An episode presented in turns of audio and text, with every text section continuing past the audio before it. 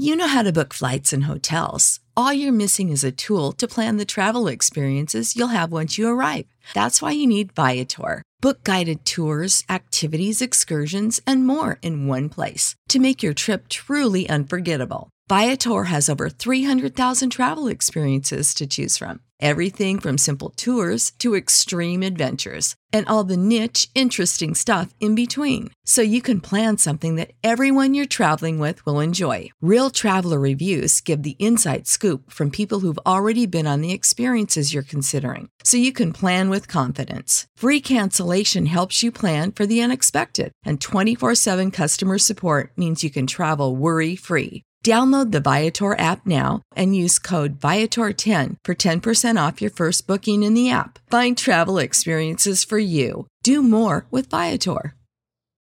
For the ones who work hard to ensure their crew can always go the extra mile, and the ones who get in early so everyone can go home on time, there's Grainger, offering professional grade supplies backed by product experts so you can quickly and easily find what you need.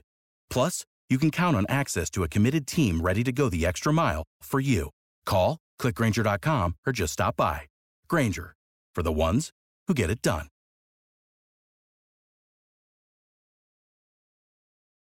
Oh my God! Oh my goodness! You are looking live Winning cures everything.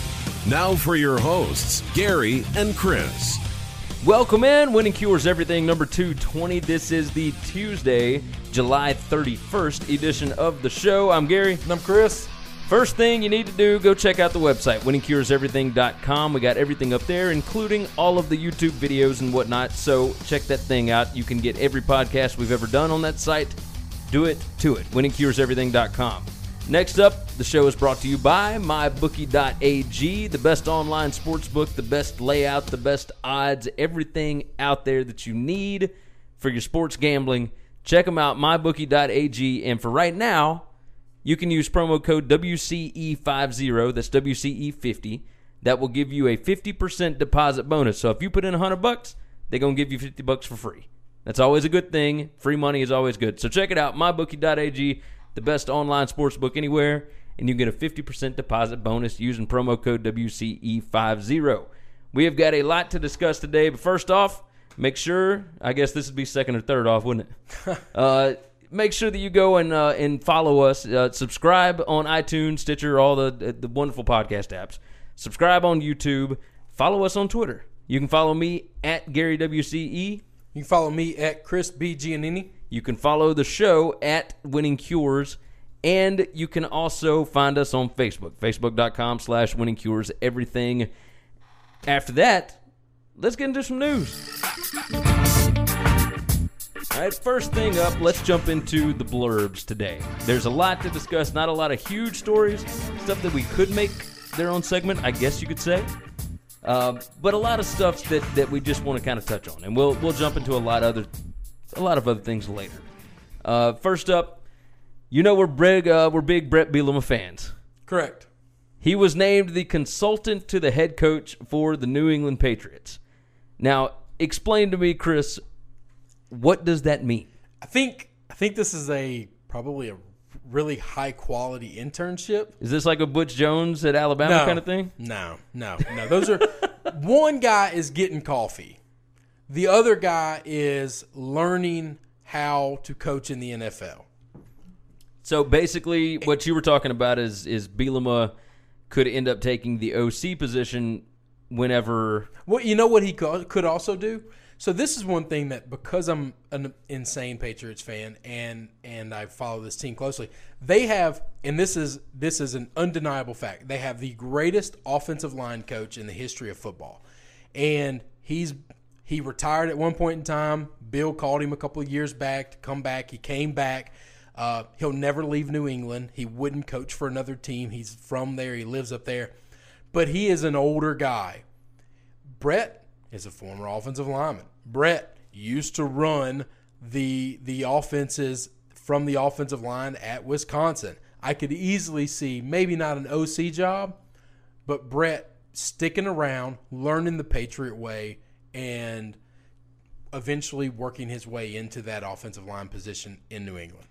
Okay, so either OC or offensive line, either way, he is going to have a, a spot OC eventually. OC would be dependent upon how well him and Josh McDaniels mesh because he he wouldn't get the OC job unless Josh moved into the head coaching job and Bill retired. Yeah, yeah. That's there's a lot of ifs there. Yeah.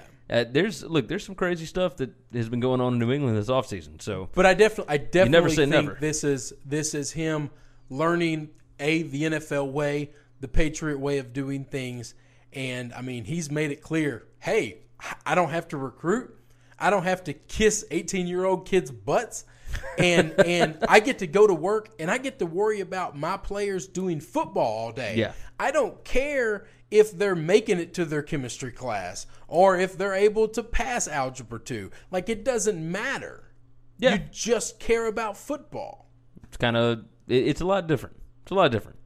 Uh, next up, Nick Saban went on ESPN, and at media days he told everybody that he didn't know if Jalen Hurts was going to be here next year. Well, then he came on ESPN a few days later and said that Hurts told him that I am going to be here. I came here to get an education and to get my degree. Hurts will uh, graduate in December.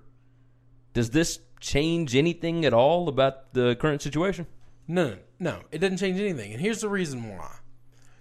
We know he's going to be there this year because if he was going to transfer, he would have had to already transfer. Teams are already in the camp. Yeah. So there's no question. Well, he would have had to sit out this year anyway. but if so- he waits until he graduates, Then he which doesn't will have to sit in out at all. December, then next year he can go wherever he wants to go. So Yeah. this changes nothing. Yeah, I agree with you. I agree. I think it's really smart of Jalen to graduate as early as possible so he can play an extra year of football because we both kind of agree unless he changes position, this guy is not Lamar Jackson. This guy is not Deshaun Watson. He's not going to play quarterback in the NFL. Yeah. So he needs to play as much as he can because it could be the last time he plays. Yeah, I agree. So don't sit out a season, get those plays in, graduate, do the right thing, and I'm for that. But there Yeah. was no doubt he was going to play this year. That's well. Here's the thing. He can't transfer today. We're too close to the season start. Well, he wouldn't transfer today and be able to play anyway. Yes. The reason I bring it up, like Blake Barnett transferred from Alabama after like four games back in 2016. yeah, but they're not the same guy. One But- guy but- took a team to two national championships. I'm with you, I'm the with other you. guy's name is Blake Barnett. But what I'm saying is Nobody wants that Barnett. Like Hurts is the one that, that beat out Barnett. He was ranked lower as an incoming recruit or whatever. But Barnett left after four games in the middle of a season, and that season counted as his redshirt season, like his uh uh, his transfer, transfer season. season, yeah. So Hurts Well, could it- it could counted- feasibly leave by like really the first couple of weeks in September, and this would be his transfer year. We are having a completely different conversation though, because Hurts is three months away, four months away from graduating. Ag- That Agreed. Blake Barnett wasn't close to graduating. Well, on top of that- he'd have been on campus for, for five minutes. if Hurts loses the job, do you think that Saban would keep him like it? He would only allow him to play in like four games. Like, because you know Mac Jones is going to be your backup. Would you only let him play in like three or four games so that he can use a red shirt? So that when he is a graduate transfer next year, he would have two seasons. Oh, by not playing him a lot. Yeah. Playing less than four games. Um, A, I don't think Or would this be something where Saban plays him like in five games anyway, Just so to- that if he goes to Auburn or Tennessee it or would wherever, Not, it would not shock me for Nick. I'm, I think Nick is going to do what's best for his football team. I agree with that. So that I that. I don't think he's going to a do Jalen any favors, but I also don't think he's going to actively hurt him if if Tua goes down and and he needs a quality quarterback to come in in a tight game and Yeah, it's he's going to blow gonna- his he's going to yeah. blow his red shirt. He's going to do what it takes to win that game. Yeah, I agree. Because it, and I'll tell you this: as much as I hate on Alabama, as much that's the right thing to do because you have to take care of the. T- you're the head coach. Yeah, you have to look out for the team. You can't look out for one. Now you want to do what's best for as many individuals as possible. Yeah. but you have to put the team first. I agree.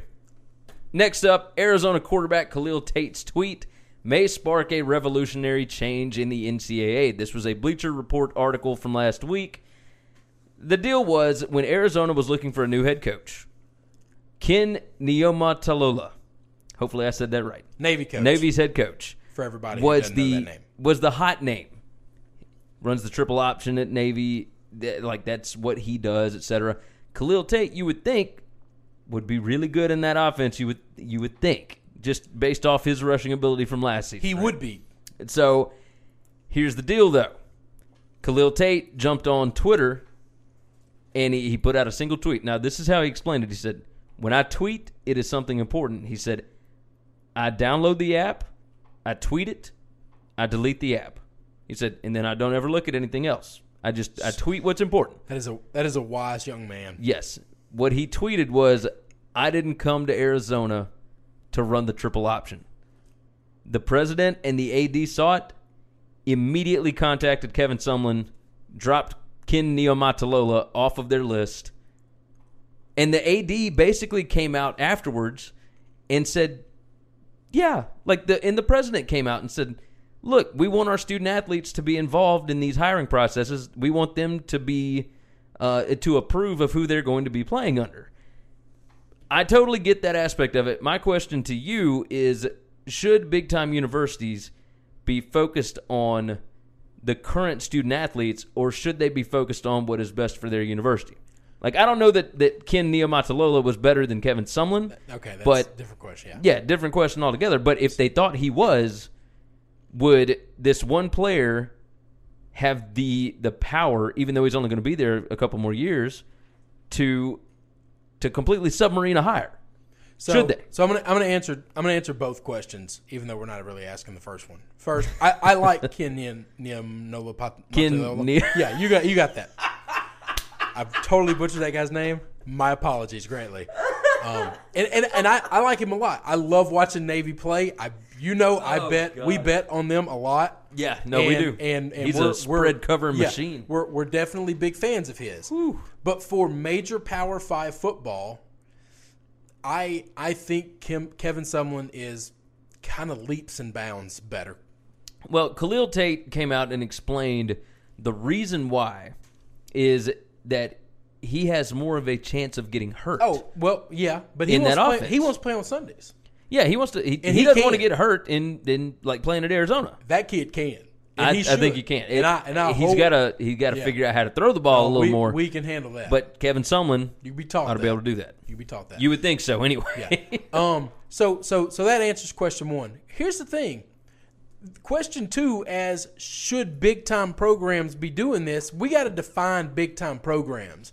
Power But- five programs. What? Okay, but there's a Or- difference. You know, screw that. No, any program, any program. Uh, that's what I'm going to any say. college football program, should Yes. they listen to the current student they, athlete? They absolutely should because the current student athlete, the quarterback playing today is not a whole lot different than the quarterback that's going to be playing there in four years. And what you want to to know is that what is the the young generation right now? You and I have become old guys. What does the young generation right now want more than anything else? They want their voice to be heard. oh, that's yeah. You are so right about that. That is that is not arguable. Very- very That's nice. What they want, and so simply this AD and this president has. So now Arizona is not playing with USC and Oregon and Washington on the same level of recruiting. They're Agreed. just they're just not. Now, hey, I, I might I might go look there. You know what? I don't know that I like what's going on here, and I'm not a fan of this quarterback or coach. And and Oregon's changing coaches every couple of years. I, you know, maybe Arizona's not so bad. And and, and at Arizona, guys- I know that they'll listen to me. they're at least going to listen. They might not do everything you say, but they're gonna listen. I like and it. And you know what? I'm totally okay with it. Now, if you're a not Power Five, you're a big boy conference uh, team playing for national championships every year. Your Clemson's, your Florida States, your Ohio States, your Michigans, you know, your Alabamas. Y- You're you're legit big boys. You, Oklahoma, USC's, the Blue Bloods. Yeah. No, they have to look out for the greater good of the entire university and the and the legacy that those teams are carrying on. I don't think Notre Dame can do this. I don't think I those teams that I named can do this. But but could Memphis do this? Oh oh yeah, Absolutely. Could could, could smaller schools do it? Yeah, but even if you've could, got a guy that, that is could a Missouri Heisman do this? contender, Absolutely, Missouri then could yeah. do this. They're power Well, five. Missouri SEC already did team. it. But yeah, but you see what I'm saying? Like, Yeah. like I actually think that matters because the kids about to be recruited That's a big deal. That makes sense. That makes sense. All right, we got uh we got a couple more. Uh, Danny Green just traded from the Spurs to the Raptors. Came out on his podcast or on a podcast uh, last week. Said that he played with a groin tear that was undetected by Spurs medical staff. Does this give any credence to why Kawhi was uh, hesitant to come back for the Spurs? I'm not going to get too much into this. I don't know. And I also don't. It probably does. That'll be the answer. I But- find it funny that he that he started talking about it after he got traded. This did- guy was a he was Yeah. toting the company line like Yeah, he he he, would have never he- said a word. Waited until he left. I kind of respect that. Yeah. But but also, I agree. Here's my deal.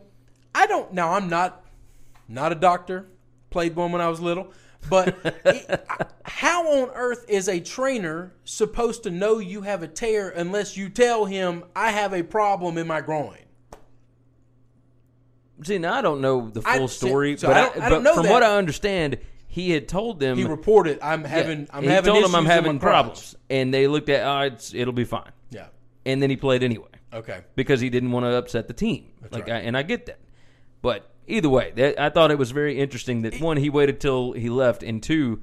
That's two different instances that people have had problems with Yeah, the there, Spurs medical there staff. There could be a little smoke, and Danny Green's never been like the diva guy that that. uh yeah, he he ain't been complaining. No, I mean we we never. I was about to say that Kawhi's been, but that's a shot at Kawhi, and I shouldn't do that because Kawhi's pretty quiet and to himself. Yeah, and really, eh, he never came out publicly and said like his people, I guess, did or whoever. But like, he never said, you know, that anything was was majorly wrong. He just he just wanted to get out of there. All right, last up on the blurbs, there was a man that was exercising naked at Planet Fitness. He thought it was a quote judgment free zone. And it should be. That's what I was going to ask. Should this man have been allowed to exercise naked in a membership place? Like- Swing that thing, man. Swing that thing. Get some power cleans in. Absolutely.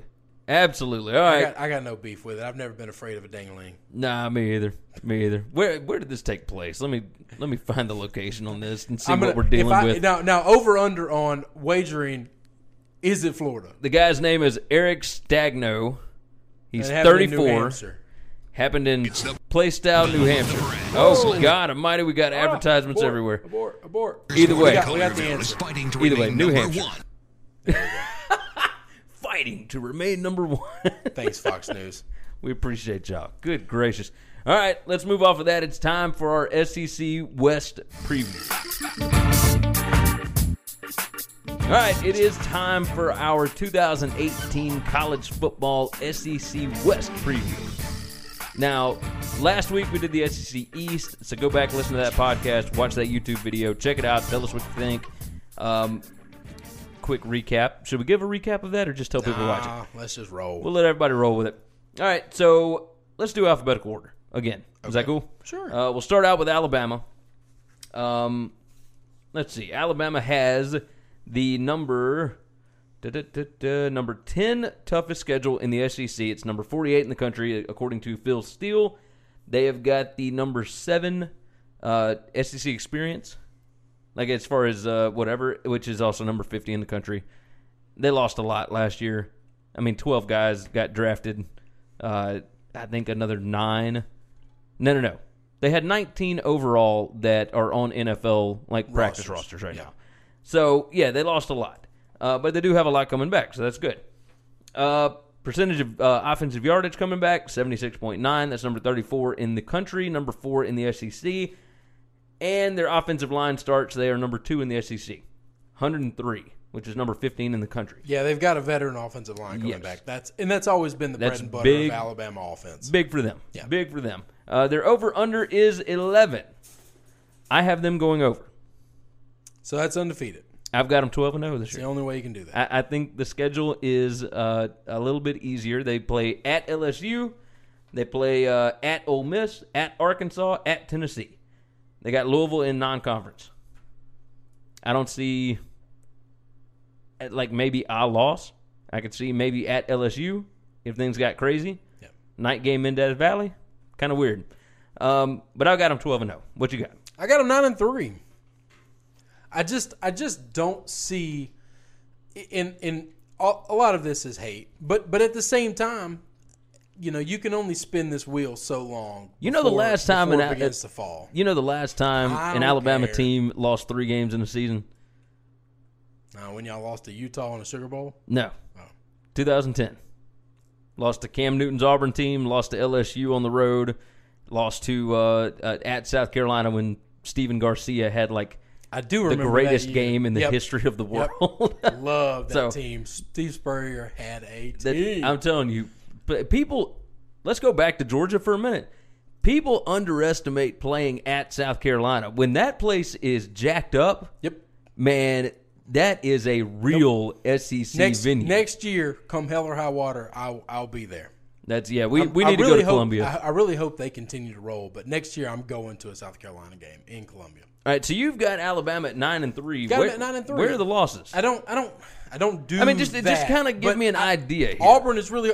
They went into the Plains last year and they got their butt whipped. They didn't just lose; they got their tail beat by Auburn. Okay. Okay. It, so so they could lose the Iron Bowl pretty easily. That is a coin flip game. All right. Okay, they've got Mississippi State at home. I think A and M's going to be good. I think LSU's going to be okay. But here's the thing: LSU could lose every SEC game this year and beat Alabama, and it wouldn't surprise me. It just wouldn't. Game. uh, What, what is the SEC game- slogan? It just means more. Yeah, Like- yeah, that, this, yeah. that's right. It, LSU just- always plays Alabama Correct. tough. It is always a, and a if, grudge and match. if and if you think that, and I know they don't have the guys, they don't have the dudes at all to beat Alabama. But if you don't think Jeremy Pruitt's going to have those boys at Tennessee ready, they've been waiting for a decade to beat Alabama. I'm, yeah, I'm telling you, it, would it's, it it's shock been me? eleven years. Aside from the fact that you were a fan, would it shock you that a new coach taking over a dead garbage program for a long time that used to be heralded and historic, would it shock you if he came out and said, This is a trash can game? We are throwing everything at it. Because I, I- could see LSU being the same way. I could see LSU being six and six or something and saying, Alabama's coming to town. We winning this one. We we might lose to Troy. We might lose to Rice. We're winning this game. I okay. Because I see Tennessee could do the same thing. I could see that with somebody like, you know, when Hugh Freeze came in, or if Lane Kiffin came in to like LSU or wherever. Like if you had an offensive minded coach that is doing something that Saban hasn't seen, but Saban has never lost to one of his assistants. That doesn't matter, He has though. never lost That- to Tennessee at Alabama. I just don't see that, That this that, year. that never lost to an assistance thing is a is a is a bullcrap argument that I don't care anything about because a most of his assistants he do, a doesn't have to play them every year. Rarely do they go to the West. well, So- now now so he's he got to play Jimbo and Well, Jeremy right. Pruitt every year. So so so he doesn't play them often, and So- he might have to play Will Muschamp or Kirby Smart in the right. SEC championship game again. So like, there's more now Yeah, than no, there was. There are, there are more. But- that number is going to change eventually. Yeah. And, and would it would it shock me if Pruitt does? And the fact that you you put so much credit on the offensive side of the ball, I just think that's foolish. I think it's foolish. I love defensive coaches. I I think all these athletic directors hiring only offensive staffs. Jeremy Pruitt's a legit head coach. He's going to be really good. You win games playing hard nosed defense. That's just how you do it. I, I, same reason I argued for months and months that Bill Clark should be in the Power Five program. He is a defensive mind, and that's the reason people don't want him because they want some young, hotshot offensive guy. One day, Bill Clark's going to get a Power Five team. He's going to build a defense, and he is going to kick people's butt. I'm not I could get afraid of a defensive coach. We have spent like five minutes on Alabama. We can move off of them. You now. asked the question. I know I did. I'm sorry. I'm, I'm sorry. The, the chances of them going nine and three are slim and none. Okay, but I, I think but it's going to happen eventually. eventually this mountain is going to begin to crumble. That doesn't mean it's going to fall. It's just going to crumble. You can't win the conference every year. Didn't win it last year. You can't win the championship every year. It's just going to happen. Yeah. All right. I can understand that. Uh, let's move on to Arkansas. Okay. I've got them going six and six. Uh, seven and five. We're not a whole lot out. I actually Yeah. like this hire and I like this team. I'm excited to watch this offense. Um, the thing that concerns me about Morris is he brought over all his staff From SMU.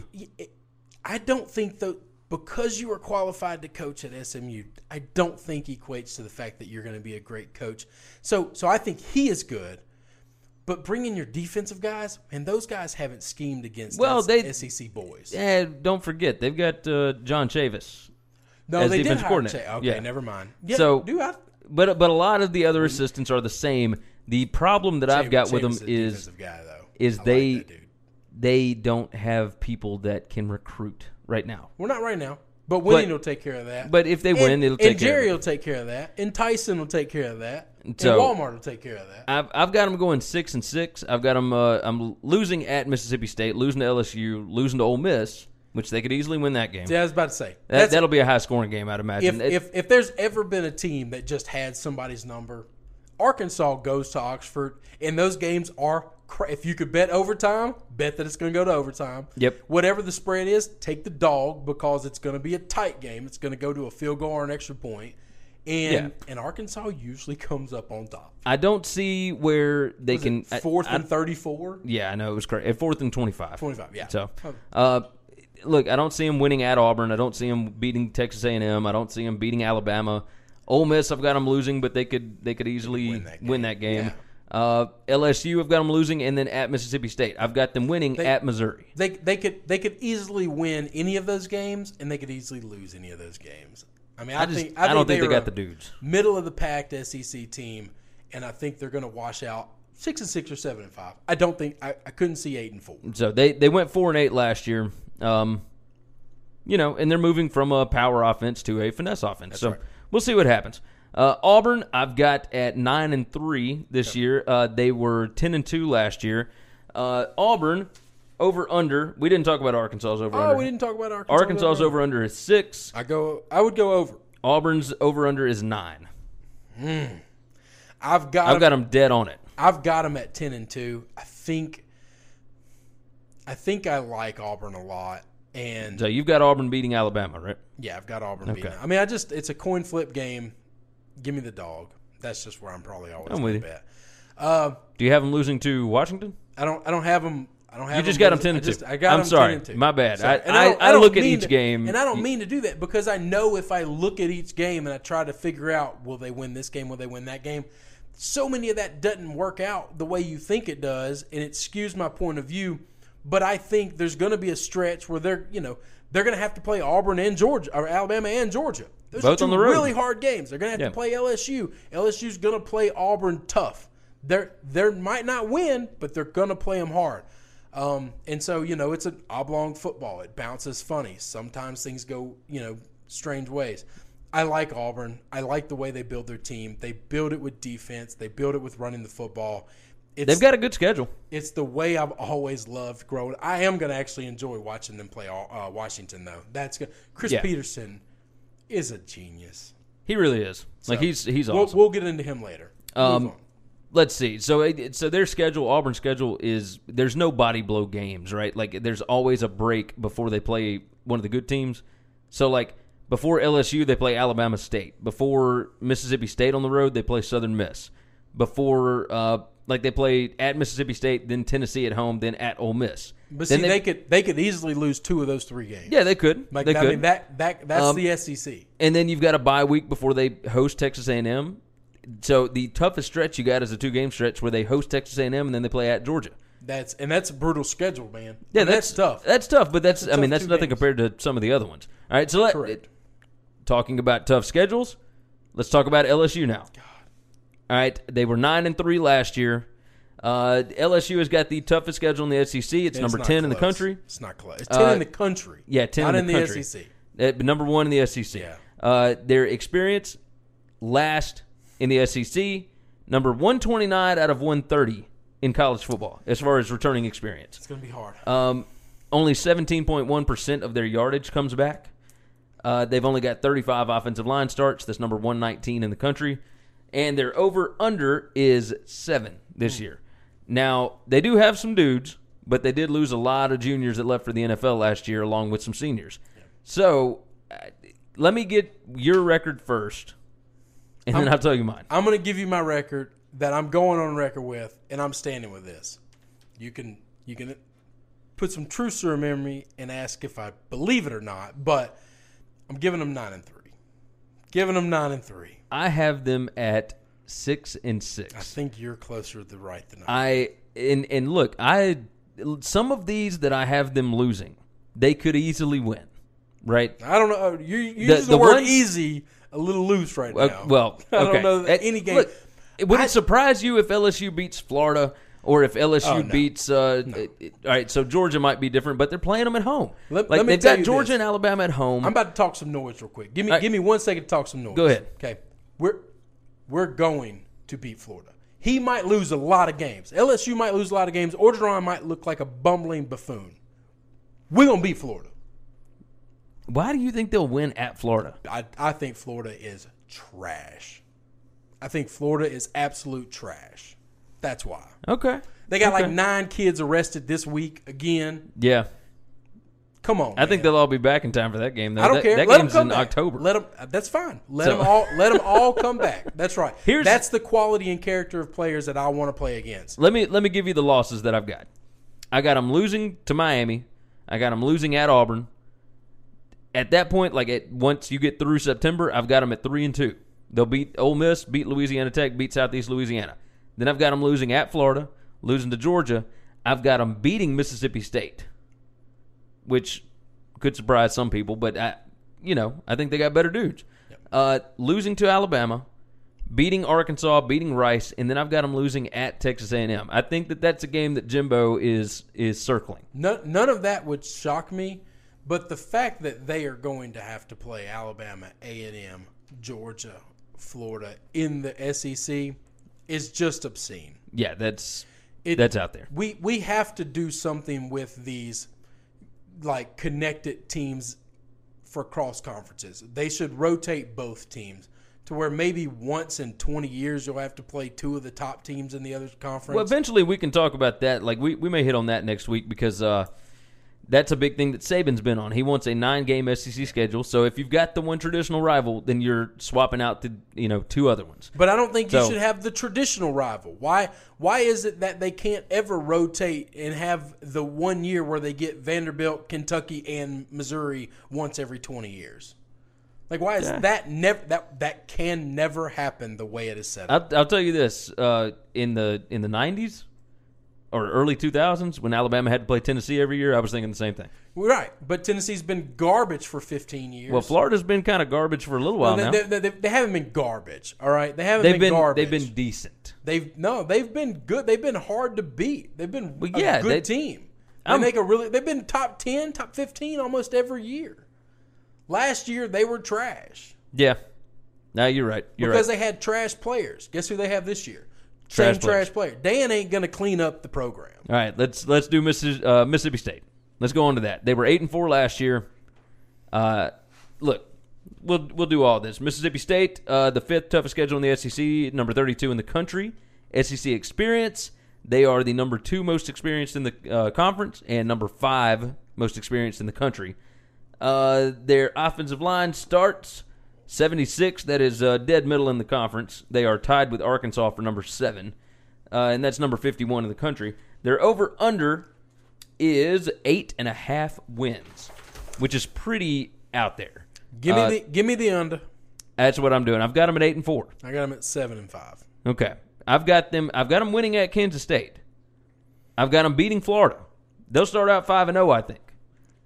But losing to Auburn, losing at LSU, losing to Texas A&M, losing at Alabama, I think they go into Oxford and beat Ole Miss this year.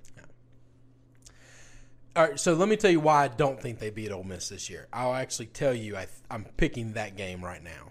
Okay. because Moorhead is not a Southern boy. Moorhead could care less and has no history to what that rivalry means. He You might. don't think they'll explain that to him? you can explain all you want. If you don't live something, you can teach somebody about something all day long. Well, Dan Mullen wouldn't Throw him in the fire. And Dan Mullen didn't beat him and for a while. And then once he got here and he realized, and then Dan started poking fun and poking the bear, and he he he got it. He realized what- what ignites a- his fan Give him a couple of years, but Moorhead, it's not about. He knows this game matters. He knows it's important to everybody else, but I believe in, in, in real, genuine things. I don't think you can fake certain things. you can't fake enthusiasm about something you're just not excited about. And the fact that Moorhead has never thought about Ole Miss as a school in his life, he all of a sudden can't fake. He can't have real hatred for them today. He Yeah. just can't. No, it's no, no, going to be another game, and everybody on the Ole Miss side are Ole Miss boys. Now, you're right. And and, and as, while I have opinions about what I think of Matt Luke as a head coach and that program, they live that that that's going to be their Super Bowl. That's going to be their championship. Let let's go on and move on to that. Let's move into Ole Miss. Ole Miss went six and six last year. Uh, they have got the number eight toughest schedule in the conference, number forty six in the country. As far as SEC experience, uh, they are number nine in the SEC as far as experience, number sixty three in the country. And their offensive line starts, they are number three with 102, right behind Alabama. They're number 15 in the country. Their over under is six. I've got them dead on six again. Yeah, I got them six and six too. I don't I don't think they're going to be great. I don't think they're going to win a lot of SEC games. Well, that's the thing. I've got them six and six, but I got them two and six in the conference. I think they beat Texas Tech. You know that Southern Illinois, Kent State, That's right. whatever. But wins at Arkansas, at Vanderbilt. But I mean, I probably should have done that. I probably at least could have done a overall record and then an SEC record, and that would have given you a true a true feeling of, of how what- I think yeah. about these teams because I mean everybody's got three cupcakes and or they're playing a tough game but they're not really tough. Now LSU's got a legit tough game. Mark Richt's probably one of the best coaches um, um, that that's going to be competed against and but best teams. Um, so Yeah. All right. Let's uh let's jump off Ole Miss. Uh, wait, what what what was your record? Six and six. We're both okay. six and six. Uh, Texas A and M. and I got a steak dinner that they won't go nine and three with a boy Kurt. That's I forgot about that. No, I, I ain't gonna forget about that. Texas A&M. They went seven and five last year. Uh, they are. Let's see. Texas A&M has got the number two toughest schedule. Number fifteen in the country. Um. Texas A&M number four as far as the SEC experience goes. Number twenty nine or sorry twenty two in the country. And offensive line starts. They are number five with ninety six. That's number twenty nine in the country. Their over under is seven. I've got them at eight and four. I think that Jimbo is uh, a better coach than Kevin Sumlin. It's at least down there. Um, I think he can take what they've got and really pump it up. At, look, lose to Clemson, lose to Alabama, lose uh, at South Carolina, at Auburn. I think they beat LSU for the first time since they've joined the conference. I think they're nine and three. I think they're really good. They're going to compete with Auburn for the SEC West. I like it. I like it. Nine and three. Wow.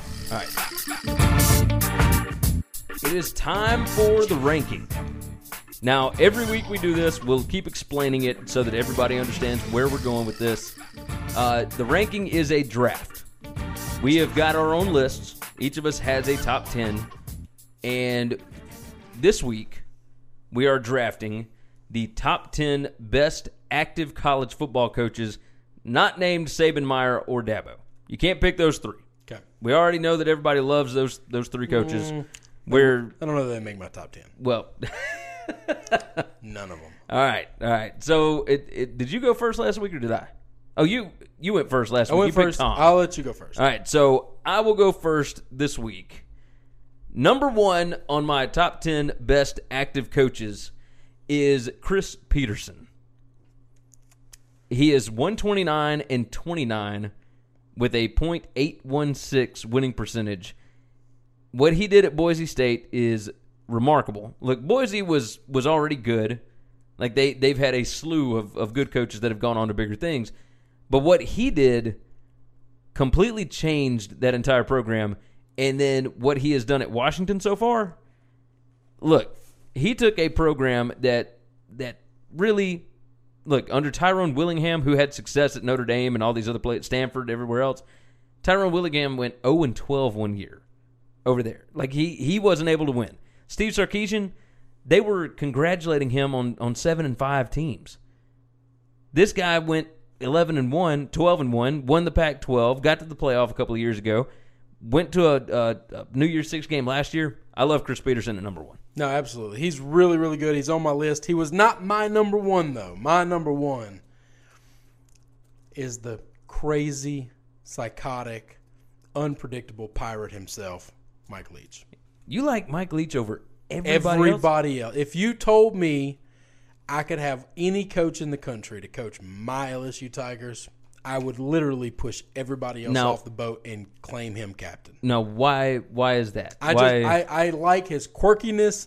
I like the way he coaches. He coaches hard, man. Yeah, he does. That guy takes nothing for granted. He puts it all out there. Sometimes his players absolutely hate him, but everything he does, he truly believes is making them better.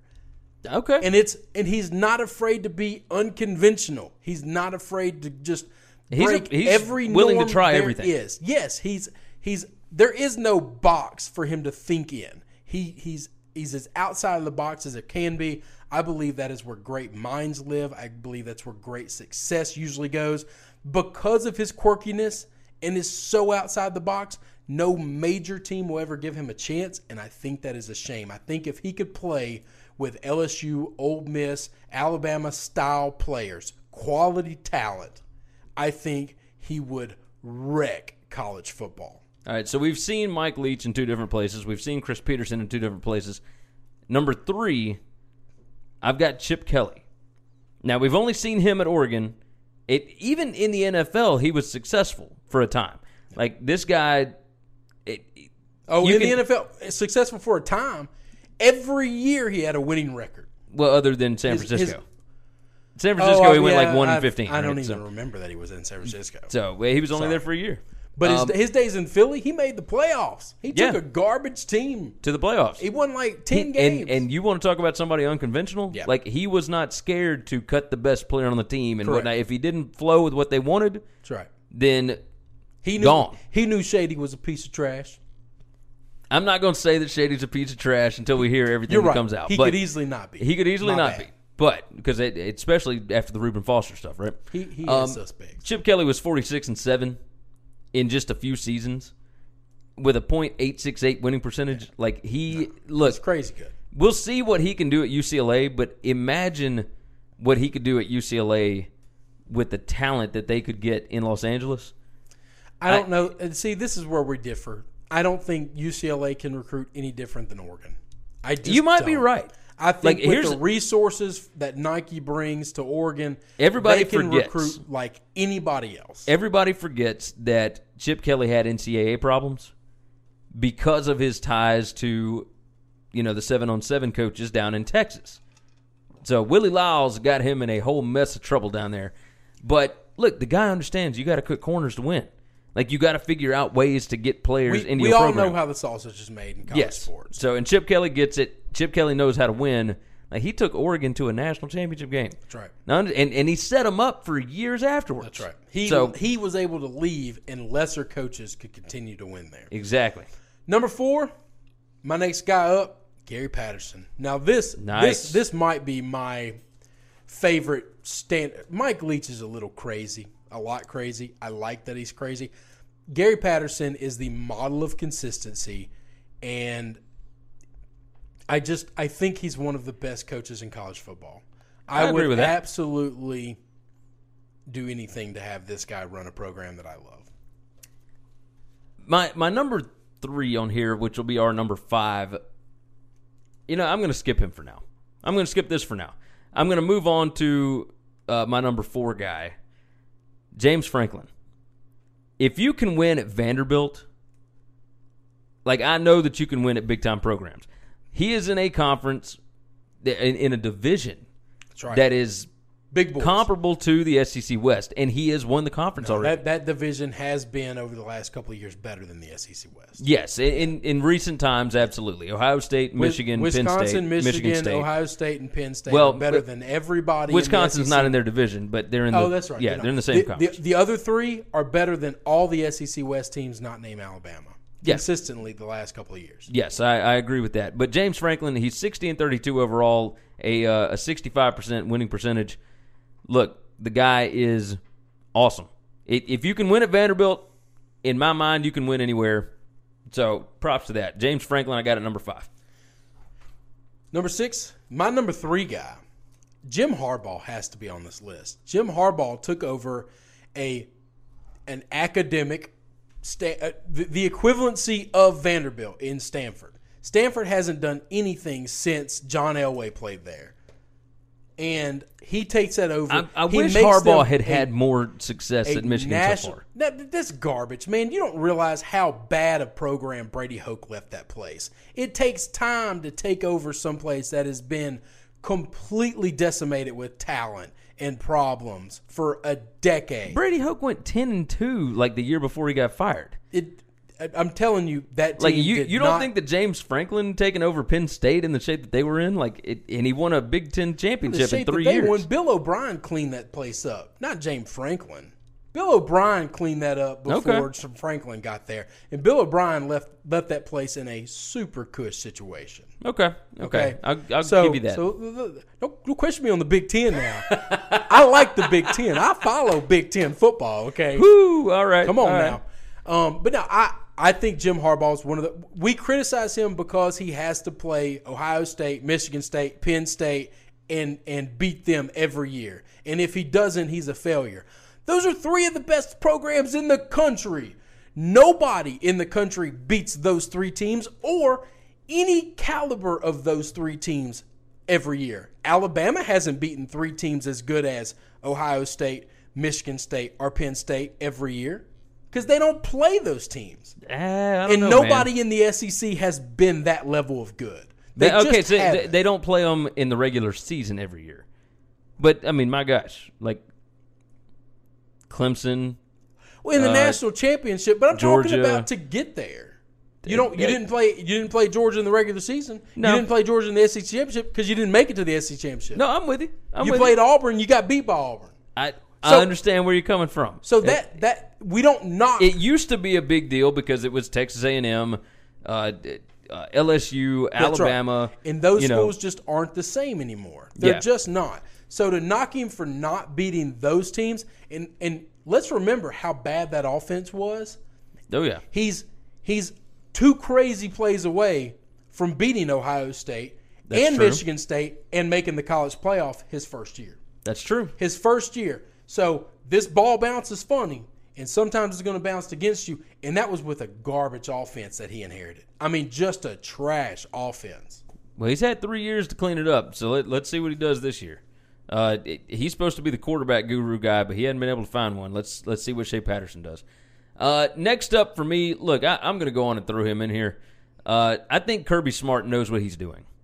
I, I've got Kirby Smart at number seven. He's 21 and seven in, in two seasons. He's already made it to a national championship game. The guy can flat out recruit. He is at a hot spot for recruiting. So if you got the guys, then if you can teach them, if you can coach them, then you're going to be pretty successful. I'm not going to knock Kirby. I, I spent all last year knocking. I just don't know that you can make a list like this. We're talking about top ten active coaches with one year under your belt. Well, he's got two, but uh, okay. You know, what so Like, let's sample let's, size is okay. pretty rough. Let's cut and then Kirby you got Smart. A, you got another dude on here that I think doesn't belong in the top 50 best coaches in the college football. That's different, but that's okay. Let's let's toss out James Frank or let's toss out uh, Kirby Smart. Okay. All right, we'll Pick- move pick- on. Pick another. You get another draft pick. I'll jump in with. Mm, him. Just go ahead. Do it. all right, I'll say David Shaw. That's just such a garbage pick. That's not a garbage And you pick. got him fifth. You got him fifth out of all your coaches in the country, David Shaw. I think that David Shaw understands how you win football games. He- you run the he- football, you stop the run. Took over a program that Jim Harbaugh left just obscenely grossed with talent. And every year that Harbaugh's guys have left, every year he has progressively gotten worse and worse and worse. I don't think that's right. I don't think it's every year. Like, look, he So is, one year he went like ten games. The next year he won nine. The next year he wins eight. And the next year he wins nine again. And so that's a bounce back year. That ain't a great coach, man. Look, he David plays Shaw, in the Pac-12 where he- nobody is good but three teams. He's 73 and 22 with a 76%, well, almost 77% winning percentage. What's his last two years? His last Just two, two, years. Give me two two years. Let's see. Hold on. Hold on. I'm pulling up. I'm pulling up. All right, here's what he has done. 11 and 2, 12 and 2, 11 and 3, 8 and 5. Perfect. All those Tw- guys here at Harbaugh. So now his fourth year is his first year with all his guys.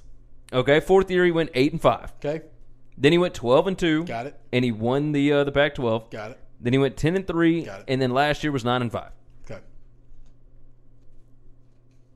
I think he's good. I, I just don't. I don't. I don't know how abs- you could disagree with David Shaw. I just don't. That's crazy. I don't think he's good. I don't, Crazy I don't, talk. I don't respect it at all. Like you, you got Mike Leach at the top of this thing, Mike, and Mike you, Leach, are going to say that David Mike Leach Shaw doesn't even get to play close to the talent of David Shaw. If Mike Leach could take over at Stanford, oh my God, he would Look. destroy the Pac-12. So he's been there for seven seasons.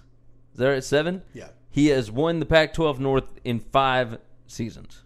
Okay, You got Jim Harbaugh ranked before him, and Harbaugh's finished third in two seasons. in three, three Oh. straight years. Okay, So but but you're looking at small sample size. I'm looking at whole careers. Jim Harbaugh was was five seconds away from winning the Super Bowl with Colin Kaepernick. all right, you you do have a point on that. Like like you're talking about coaches, right? Right. You're looking at little resume, and I'm looking at everything they've done as a coach. I understand where you're coming from, but uh, what I'm saying is David Shaw, even after all of Harbaugh's guys got gone, Harbaugh is the one that taught David Shaw how to How coach. to coach? I, I I don't disagree with that. He's just not as good. He's Uh, just okay, not. okay. And there, there are 20 coaches in the in the conf, in the country better than him. There just are. I just don't buy that. So, I I don't. anyway. look. Uh, let's see. We're going to disagree. My next coach up is is I've talked about him earlier today. It's Bill Clark. I think Bill Clark is one of the best football coaches in the country. I think this guy is a defensive genius. I think he knows how to coach college kids. I think he knows how to get them to buy into a program and believe that they can beat anybody, even when they are not anywhere close to the caliber of the kids across from them. I think if he had the chance to coach real talent and not UAB talent that went a whole year without a football program, in essence, gave themselves a death penalty because of Alabama. Like this is this is just ridiculous. This guy is one of the best coaches in the country. He's one of the best coaches in the country, and I got him this far under Jim Harbaugh. This far. I'm not going to disagree with Bill Clark. I like Bill Clark. Uh, number nine for me, Jimbo Fisher. Now, I love Jimbo. I had to think a long time about this because he went 27 and 1 with Jameis Winston. And in college, Jameis was one of those transcendent talents, Yeah, right? Like correct. he the second year they came back in like 7 games, like they were they were down in the fourth quarter and came back to win. And then they just got obliterated by Oregon and, and Marcus Mariota. Uh, that was Mark Helfrich's team. But look, either way, Jimbo Fisher as a head coach, he's 83 and 23. That's a 78% winning percentage. That is way up the ladder. Uh, he is one of only four guys right now that has a national championship. You got Dabo, Saban, Urban Meyer, and then Jimbo. How we don't have Jimbo Fisher higher on this? Like I, I think Well, the Jameis Winston thing. I was is, about to say, wi- without Jameis is a is a legit knock. Right. He didn't So make my top ten because that's a that's a re- I Look, don't like so he's 83 small and- sample right. sizes. Just because you do something really good with a transcendent player, I mean, Well, if we looked at that, like then Gene Chizik would be one of the right. greatest coaches right. ever, Cause he, right? Because he went undefeated because he got Cam Newton, and then all right, Look, Jimbo then is he's fired. he's 83 and 23, so take away the Jameis Winston stuff, and he is what 56 and 22, That's right. which is not nearly It's as not high. great. It- when you in college football, where it's set up for the big boys to go eight and four or nine and three every year, then then you can't have a losing record of uh, uh, the winning percentage that, that he has without J- uh, Jameis. So Right, right. All right, so Jimbo Fisher at number nine. He wouldn't have made mine. All right, I'm going off kilter because I've got a few guys here that I like. We'll talk about them in the honorable mentions. But if I've got one last guy to give, I'm giving it to Justin Fuente. And I think that people in the SEC better buckle up. This guy has done You mean great the ACC? ACC, yes. Sorry, this guy's done really good things, and um, I think that program is just going to get better and better. He's just getting his feet wet. I think they're going to be good. I think they're going to be good too. this year. Like oh, I, I. I don't know about this year. I think uh, uh, they they could. End up, well, you know, we're going to do an ACC preview. We'll we'll figure that out. I, I don't know that they're going to be great this season. I think the schedule kind of sets up against them a little bit, but we'll I'm we'll not- get to that. I don't care about schedules, But care I, I do like coaches. Fuente. I think that he he leaves very strong foundations on programs, and he has already built a good foundation there. Yep. And so yeah, there's a lot. Uh, let's let's talk some honorable mentions. Um, look, I'll, I'll read off the three of mine that I that I didn't name. So it, Kirby Smart we threw out. He's only got two years, small sample size. Uh, Scott Frost, two years, small sample size. I I still think he's going to be really good, but we'll Got see. it, yeah. Uh, Pat Fitzgerald at Northwestern. I love him. I think if he was anywhere other than Northwestern, He'd be getting a lot I, more pub. I think he'd be a lot like he'd have a lot more wins. He's eighty-seven and sixty-five. It's fifty-seven percent winning. oh, you percentage. can't look at winning percentage when you're looking at smaller coaches. but smaller but even school still, coaches. like, look, if you've been at Northwestern for that long and you got eighty-seven wins, oh, it's big. like that's that's good. and he's got some big boy wins too. He's got some trophies on his on his uh, desk for, for some for some heads he's killed. Uh, Neal Brown at Troy, uh, he's on my list. and so uh, he's twenty-five and thirteen. The Small, fact- it's only three years. The fact that Neal and Bill Clark didn't didn't get jobs last year make me hate the college football system. Yeah. I just I just despise it. Those guys should be at big boy programs. who else have you got on honorable mention? A guy that I love and his program is getting getting trashed right now and it's a hard place to coach. Mike De- Mark Dantonio is is one of the just ultimate football guys that Yeah. I have grown up my entire I feel like he's been coaching there my whole life. He uh, Um, he understands how to win games. and and I I just like the way he goes about coaching team. His teams are always a hard knock. Are they ever great? No. Are they ever going to finish in the top two or three of the, of the country? Probably not. But that guy is a guy you don't want to coach against. Uh, the guy's already made a playoff with Michigan State. Like that's yeah, that's no, they're rough. big. And then we we cannot do a top ten all time coach or active coaches right now without having the flying mullet Mike Gundy on there. You just can't have it. That guy, Yeah. a can coach some football, and he's a football dude. I got more football guys on. I care more about how you. I don't know. I think I think I care more about certain things than wins and losses necessarily. I don't care about that. I, if I don't believe in you being a football guy, you just don't get to make my list. I okay, I'm with that. I'm with that. All right, so that's gonna wrap it up. Let's do the top ten real quick. Uh, Chris Petersen, number one. Number two, Mike Leach. Number three, Chip Kelly. Number four, Gary Patterson. Five, James Franklin. Six, Jim Harbaugh. Seven, David Shaw. Eight, Bill Clark. Nine, Jimbo Fisher. Number ten, Justin Fuente. All right, song of the week.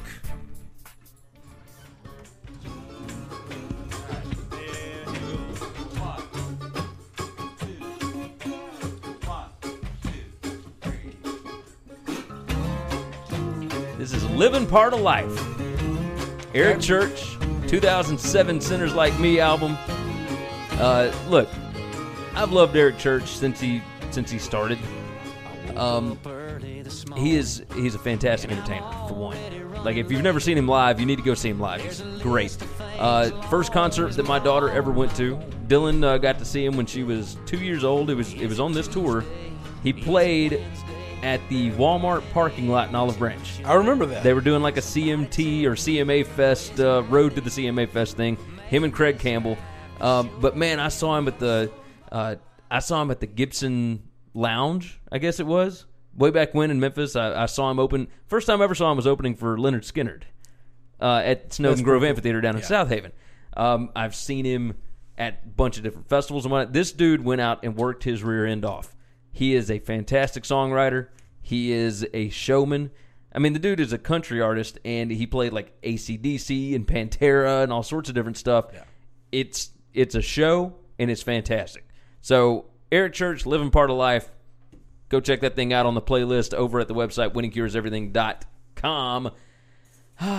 Let's jump into the hot takes. Saturday Down South put out a story about 10 games in the playoff era that did not matter at all, and it struck me as a little odd. So, my hot take for this week is yes, every single college football game does matter. Here's the 10 examples that they used, all right? UCF's entire 2017 season 2017 Auburn's loss at LSU, 2017 Georgia's loss at Auburn, 2017 Clemson's loss at Syracuse, 2016 Penn State's win over Ohio State, 2016 Washington's loss to USC, 2016 Michigan's loss to Iowa, 2015 Michigan State lost to Nebraska, 2014 Oregon's home loss to Arizona, and 2014 Ohio State's 14 point home loss to Virginia Tech. Now they didn't even mention Alabama's loss to Auburn last year or Oklahoma's loss to Iowa State, etc. But look, Gene Stallings, former Alabama coach, used to say this: If you don't think the small games are important, see what happens when you lose one.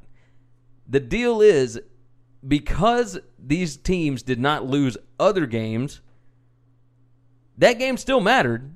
But if they had lost one more, if they had lost something else, it set up differently.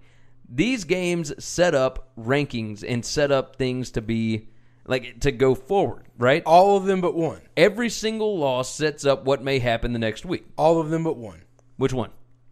The entire UCF season. Look, the we can get into that later on because, or actually, is that going to be your hot take? No, it's not that- my hot take. No, Okay. No. Okay. My take's not even football related. We'll we'll talk about something like that in fact or fiction. But it, look, the deal is UCF. I understand they didn't lose a single game, but they had the number even after playing Auburn. They had the number seventy-two strength of schedule in the country. Not Nobody, to mention, uh, we're going. Let's go down this road then. How many teams do we know that they tried to schedule that wouldn't play them? Because Memphis in that conference had a game scheduled this coming season with Mississippi State. Mississippi State saw Ole Miss come into Memphis two years ago, get that tail whoop and sent home. They saw uh, UCLA come into Memphis, get that tail whoop and sent home, and immediately picked up the phone and said, uh, "We're buying out of this contract. We're not coming to Memphis, and we're not playing you at all. Thanks, I goodbye." think, I think and they, go are. find, and no, they, they are find- playing them next year. and they go find a high school team. They're they're going to play them next year, but But- but, but Miss- this year. Mississippi State is going to play at Kansas State this year. Yeah, but that's the deal. But no, but hang on, you can't. Why can't they play both? One's not even a Power Five team. Why are you scared of non-Power Five teams? Well, one because it makes you look bad if you lose. Because because it makes you look bad if you lose, and you don't want to lose. You want to make easy schedules. I just don't like it. I don't like it one bit. I still I still They can't control their schedule because they can't control other teams allowing them to go play them. every single game matters in, In that- college football. It does Here's what because it sets up the the placard. It sets up whatever for everything else. So Alabama losing to Auburn set up Auburn to be number two in the playoff ranking when they played Georgia the next week. Like had Auburn not beaten Alabama, it would have been Alabama and Georgia. And then at that point, do you have Alabama and Georgia playing the first round of the playoffs, or do you have Alabama uh, No, beating because Georgia? if Alabama beats Georgia in the SEC tournament, then Georgia's now got two losses, and they're knocked out of the and playoffs. they're knocked out of the playoffs completely. That's what I'm saying. Every game matters. that I. It here's the sets deal. up something else down the road to make it wh- like Auburn's lost to That- LSU. That whole every game matters thing has got to be one of the dumbest philosophies of trying to cla- claim a champion I've ever heard in my life. We care so much about games against high school teams or, or non important games early in the season in August and September that it makes things that happen in December and January not important. And that's what I don't like. That's something that I it's another thing that I hate about college football is September matters so much that it doesn't give a damn what you do in November or December. You I win see- all I those don't, games. I don't necessarily buy that because Ohio You- State, even though they lost at or they lost at home to Oklahoma last year, even if you lose to Oklahoma, if Ohio State wins out, If Ohio State's name is not Ohio State, that doesn't happen. Gary, see, you you forget that the only people that get exceptions to these are these big blue blood schools. Hold on. And everybody else let's look at gets this. treated differently. if Ohio State beats Oklahoma last year, and then Oklahoma loses to Iowa State like they did, does Oklahoma still get into the playoff at ten and, or eleven no, and two? No. Does Ohio State then get into the playoff even with a 35 point beatdown at Iowa if they've only got one loss? Yeah, because they've only got one loss. That doesn't mean that game doesn't matter. They only lost one game. That's what I'm saying. But the game two years matter. ago, two years ago when Ohio State lost to Penn State, okay, and Penn State got left out. They reference this, and and Ohio State got left let in. Okay. Ohio State got let in strictly because they're Ohio State. I swear before, and there's no way to know this because Well- we can't go back. But there's absolutely no chance on earth any other school in any other conference would have gotten left out if their name's not Oklahoma, Alabama, USC, Notre Dame, Ohio State. Like that's just it. Clemson's probably now in that window now. But but that's just it. We live in a world of the haves and the have-nots, and Penn State's been a have-not for the last decade. And so, you know, they're good. They're LSU. They're they're up there. They're in the conversation with the big boys, but they're not Ohio State big. And Okay. so therefore, no, no, no. You you still play at the kitty table. You go sit over there. You don't belong here. I think you're jumping into a different section than what I'm talking about. Like I, I am I don't care that every game matters. I wish December mattered. I want a 16 team playoff. And if that means August and September doesn't matter, I don't give a damn. you you want that to matter more at the end of the Because season. I want to play sense. it out on the field. I want UCF to be able to get in there and say, UCF, you're the littlest guy at this table. You get the 16 seed. Congratulations. You get Clemson number one. Go beat them. Okay. And if they beat them, then we all shut up. And if they don't, oh well. We had a great tournament. Yeah. No, you're you're right about that. So I the fact that every game matters is one of the most pointless arguments I've ever heard in my life. That I we care about college football every game mattering. Let's uh let's see if we can find what the uh what the CFP ranking was. Do you remember uh I don't I don't even know what the CFP ranking is. Well, I was just curious about you were talking about a 16 team playoff. Um Oh, that's what I did. 2017. oh yeah, you're looking at 18. We don't have that yet. I'm quite certain Yep. that Clemson, Alabama, and Ohio State are in it if we have a 2018 one already. Yeah, I'm sure they probably are. Let's see. College football polls and rankings for week 16 of last year. Here we go. That's uh that's the final rankings. That's not what I wanted. We need Week- week 15. Bam. All right. So, uh, what we had was number 1 Clemson would have been playing number 16 Michigan State. Perfect. That's a that's a fun game. Nobody's going to be upset. Number 2 Oklahoma would have been playing number 15 TCU. Ooh, Oklahoma better have that butt Got, hold, clenched. hold on, no, no, no, because Oklahoma beat the crap out of they. They would have swapped up the rankings on this. It would have been like Oklahoma and Notre Dame. So we'll put Notre Dame at number fifteen. They're number fourteen. Number three Georgia against number uh, fourteen TCU. Number four Alabama against number thirteen Stanford. Number five Ohio State against number twelve UCF. Number six Wisconsin against number eleven Washington. Number seven Auburn against number ten Miami, and then USC and Penn State in a rematch of the Rose Bowl. How how would that not have been unbelievable? Every college football fan in the world says, "Hey, give me that. Yeah. Give me that right now. Give me that." I'd take it. Can we do that right now? Can we do that for 2018 How, right now? How mad would you have been that LSU was number 17? no, we, we don't deserve to be in that conversation. I have no So, problem with so then does Michigan State, Notre Dame, TCU, Stanford? No, I, I don't care. Here's the deal. It- it- I'm not going to play this. If we make it 16, somebody's going to want to make it 20. No. If you don't make the top 16, you just get left out. And if the 16 seed wins the national championship, I'm not going to say, well, LSU was 17, and had we got in because of politics, we might have won it. Yes, we might have. But we couldn't make the top 16. So I'm not going to be upset about that. Okay. But you know what I am upset? We got an undefeated team that didn't even get a chance. And when they got a chance to play somebody, they beat the crap out of them. They didn't just beat them a little, they Well, I beat mean, them they- a lot. They beat them by a touchdown. But they dominated the entire second half of the football game. Yeah. No, they, they, They controlled every statistical qu- uh, category there is to control. Yeah, you're right. You're right. They dominated the football game. All right, so uh, my hot take still sticks. Uh, people may tell you otherwise, but the bottom line is every single college football game does matter. What's your hot take? My hot take has nothing to do with football. That's all right. Right now, I'm living in a glorious time in sports, even when football is not playing, because I love this Boston Red Sox team. My hot take is this 182 game season. We're halfway through the season. They got the best record in baseball, and it's not even close. We record this on Sunday evenings, and and this past week they're playing out of their mind. They might not lose again.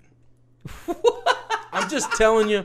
I'm Your- just so telling your you. hot take is that the Red Sox are if not gonna lose again? If something crazy happens, just know that you heard it here first. This team might not lose again. Mookie Betts, He could easily be the best player I've ever watched in my entire life. Hold on, I'm I'm I'm looking it up now. I'm gonna see what what they did today. Oh, Jackie Bradley Jr. made a play in the outfield that would make old school uh, David Jones. What was that dude's name? Is it David Jones? Who was the the Andruw Andruw Jones? Jones for the Braves? Who's like the best center fielder I've ever seen in my life. Make like diving catches. He made a play into the wall today. Nobody in baseball could have made. Nobody. He is the only player that could have caught this ball, and he did.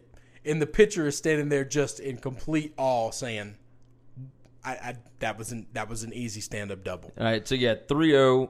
Yeah, okay. No, they're, they're just they're hitting when they need to hit. They're they're hitting home runs at an obscene rate. Everybody is doing just amazing things. I love love love this team. I just love it.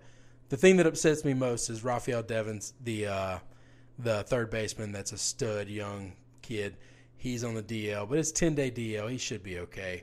But uh, I love this baseball team. When when is the last time they lost a game? Uh, they lost a couple of nights ago. They were in a, a series battle and they won With three, who? three or four. Uh, it might have been Minnesota. They were playing Minnesota now in a four game series. Uh, They might have won, lost one of those four. Okay, on yeah, on Thursday they lost uh, two to one. Yeah, yeah. All right, I but other than that, they uh, let's see, they beat the Orioles. Uh, no, the Orioles beat them. What's their overall record right now? Let's see, Boston's Give overall Give me- record and then give me the Yanks record. seventy four and thirty three is Boston. Oh, that's good. That's, a That's that's way on up there. They're, the Orioles won't win seventy four games all year. Oh no, that, not a chance. No, not a I chance. mean, uh, the Yankees are sixty seven and thirty seven. They they are almost ten games better than the Yankees. And think about how good the Yankees are. That's pretty far out there.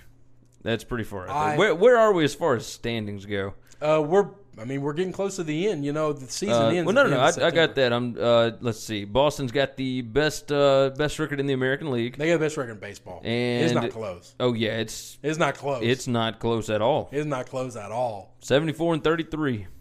Whew. And we still got two months to go. you realize brother. they're thirty seven and nineteen, like away from home. Yeah. No, they, it don't matter where they play. This team pitches well, plays unbelievable defense. They might be the best defensive team in the league, and they can hit with anyone. The uh, the best. Let's see. One, two, three, four, five. The best five records in baseball are all in uh, In the American League. in the American League. oh yeah. Oh, that's not that's not a question. that's crazy. The Indians, the Astros, and the Yankees, I know are all, and I don't know who the fifth one would be. I have kind of jumped off because you know Because I'm you're a Cardinals fan, and they're struggling. They are uh, they are definitely doing that. They're 53 and 51. They fired Mike Matheny. Uh, all right, so yours is uh, the Red Sox may not lose again. That, that they're not going to lose again. You want a hot take? I got a Skip Bayless hot take for you. The Red Sox may not lose another game. Might not lose again. Well, in in that same vein, the Cardinals may not win another game. So No, we'll just see win. what happens. We'll we'll go from there. All right, uh, we'll close up shop with uh, with Factor Fiction next. All right, it is my week for Factor Fiction. We're gonna close up shop with this.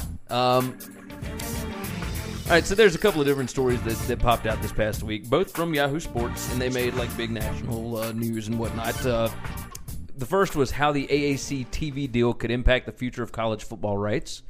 The second was uh, Dan Wetzel's how cord cutting can change the entire landscape of college football. Cord cutting, look, we've been talking about ESPN and whatnot for a couple of years now about how many subscribers they're losing and blah, blah, blah. They were at 110 subscribers or 110 million subscribers. They're down to like 85 million, which is still huge. yes. Um, but they have we've we've got all these different conference cable networks that bring in so much money. So first thing we'll touch on is cord cutting can change the entire landscape of college football. Um, before we get into the the factor fiction, um, the Big Ten Network is in trouble because their 10 year deal with Comcast is up. Comcast is the biggest cable provider in the country, and it is especially big in the Big Ten footprint. So when the Big Ten Network debuted, it jumped onto the basic cable subscriptions, and you get, you know, about a dollar, almost a dollar from every cable subscriber in that area. And then it got tossed onto all these other cable subscriptions across the country, like in secondary markets. Well, Comcast now is wanting to take that off of basic cable and move it back to a secondary package. So, for anybody that, you know, has a basic cable subscription and you have to buy like the sports package, that's what this will be on. And the deal here is if they cut that out, how much money is that cutting out from the Big Ten network? If enough people cut out, will the Big Ten network still be able to survive? And that's where all of this comes in. The AAC TV deal is up next year. It, it, they start negotiating in February. Now, the rumors across the board are that Facebook, Amazon, uh, not Netflix, but you know, Twitter, whatever, Streaming streaming services. streaming services, and then HBO is possibly looking to get involved in live sports. the The deal is you can advertise, you can like you draw in a crowd because people don't really DVR games. Nope, it's all Like, live. It's all live. So you've got an Sports engaged one live thing that you can't watch later. you you have a very engaged audience with live sports. So the AAC's TV deal, when they first joined in, was with ESPN. It was after the Big East had broken up. All this. It was a hundred and twenty-six million dollar contract, which is pennies on the dollar. Where where Ohio State and Michigan and, and whatnot made about fifty million dollars off of TV last year because of ESPN, Fox Sports, whatever teams like Memphis, UCF, uh, Houston, whoever, made two million dollars off TV last year. It's a lot less than fifty. Yes, way less. So it it completely that chops math. that out. Now, if you've got Facebook and whatever jumping in, that look, I've pointed this out on the website before, winningcureseverything.com. Uh, I've pointed it out that UCF and South Florida and Memphis and blah blah blah blah all had very similar numbers at different parts of the year compared to the power conferences. Like their their brand is getting bigger. The problem is, as their brand gets bigger, the cable footprint gets smaller. So the amount of money that places might be able to put into it, Fox Sports, ESPN, whatever, that's another thing, by the way, about the Big Ten Network. Fox Sports 1 has been cut from basic cable back to secondary stuff again because there's just not enough people watching it. So the deal here is can Facebook and Amazon and whatever, or ESPN or whoever, like maybe ESPN with their ESPN Plus package, which is all streaming, can they offer enough money to make the AAC relevant? That's where this whole thing gets crazy, right? My factor fiction is this the current TV climate will force the NCAA to split the group of five and the Power Five conferences into two separate divisions. Fact or fiction? I'm going to say fiction. I think all these schools are going to find a way to continue to do business the way they have. One, they have this glorious thing called free labor. That is true. And How long and is that so- gonna go, though? Ah, but if that changes, other people, advertisers will be paying for that. That's the thing.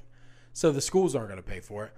And then also, just like everything else, when money gets tight, when people are fat and they're living with these fat budgets, they spend money on things they don't need, they don't have to have, but we're big and we're rich and we just buy it. And that's what these schools are doing. Okay? Yeah. And and now what'll happen is all these analysts that are former coaches or are big name guys and real football guys will go back to being GAs. And all right, it's as part of your work study program. And we're gonna give you twenty grand a year. That's that's a big difference than a couple hundred thousand a year to some of these big name guys that are doing yeah. it. Big time. So, so I think nothing will change other than the schools will have to adapt. The athletic departments will have to adapt. So, I don't think we're going to get separated. Um, I do think we're we're always going to have the haves and the have-nots that we have now. I don't think that's going to change. Um, but but along the the the, I, I have a statement that I firmly believe is true. The first conference that goes to streaming instead of a standard TV package, at the end of the 10 years, when it's all said and done, their the money they will generate will be more than any TV deal has generated over a 10 year span. Now, does that go the same for the group of five conferences, or Yeah. I think I think if the you think AA there's enough fans? because yeah, think of the the AAC is the perfect model to do this in because while Memphis is in the hotbed of the SEC country, everybody around here still supports Memphis and wants to watch Memphis games because they want to be relevant in the conversation. Think about the cities that the AAC is in. Dallas, Houston, Houston Cincinnati, alone, Houston alone Tampa. is bigger than every SEC town combined. If you take the entire SEC and all the cities of all the SEC schools are in, and you add their population, I bet it's not as big as Houston. I mean, if you throw in Nashville, No, Like- Nashville's the only outlier because Vanderbilt's in Nashville. that's what I'm saying. And Vanderbilt doesn't count. and you're like Vanderbilt doesn't, they're not a real SEC not program. Hang on, let's be careful. They're an original founding member, and they got the best attorneys. They're never leaving. That's true. So, and we want them. They pull our academics up. Uh, but but think about it. You're talking about Memphis, Houston, Dallas, uh, Tampa, Philadelphia, Connecticut. Like the Northeast has a ton of people that live there. Yeah. Like we don't think about My- it because they're little. But my question is like, are there enough people that care enough Yes. to do it? Yes. But All the issue that you had, all the sports fans there will absolutely pay for whatever the subscription is. the reason that the realignment stuff jumped in was that the reason it all happened was so that you could get more TV sets. Correct. Because But what you were doing, sets are going the way of the dinosaur. And I know, If you think in ten years, hold on, TV's hold on. going to be around No, the I understand is now, that, you're but wrong. the deal is people are now only paying for what they actually consume. How many people would actually consume this? College I, I don't think it's nearly as big as you think. College football fans will absolutely pay for it. College football fans will, but how many of them are there? I think like for the smaller teams. I think there are plenty because those small teams are in big cities and people want to be engaged in what's going on in their local town. There are there are non-football there are non-football fans that I have friends of that could they couldn't tell you anything other than Alabama wins a lot and Ohio State wins a lot. But if you were like, you know, what's going on at Ole Miss, be like, I don't know, Hugh Freeze is pretty good, right? Like they they they pay that little attention. But if you bring up the Memphis Tigers, but but they want to have a conversation about the Memphis Tigers because that's their hometown. That makes and sense. they want and they're not even real fans. They'll pay for it. And what comes along in all those cities is not just lots of people, lots of money. Okay, when you get into SEC country, we got a lot of SEC fans. SEC fans are broke. We have a lot of poor true. states. We have poor states in all the country. Uh, yeah, and they- but we spend money on stupid stuff. We, we- and no, this would be I'm one not, thing that I'm not saying they for. won't pay for it. I'm not saying they won't support it because the fans are rabid and they and they absolutely care and it's important to them. But I'm telling you, you're talking about these cities. Ten bucks a month for what? For for the yeah, I'm gonna watch the UConn games. You live in Connecticut, you make like three hundred grand a year, and you're living middle class because it's so high a cost of living. What's 10 bucks a month is nothing. You're I'm gonna with you. you're you're graduated from UConn or you know somebody who did, and you're gonna get it Okay, because Uh, you're not just going to get football. It's going to be the whole thing. So all the people that support UConn basketball are going to buy in. That's all true. the people that support Memphis basketball are going to be in. So everything comes along with it. I am I am curious. I'm curious to see how it's going to work But out. But I definitely think the first I- the first conference to stream will will blow away the numbers when that 10 year deal is over because it's going to be cheap at first. It's just like Netflix. You get everybody in, you get them real real cheap, and then every year you bump it up a couple of dollars, and nobody cares, and everybody keeps paying it Because And they love the because, content that they're because they getting. love the content they're getting. They're glad to pay it.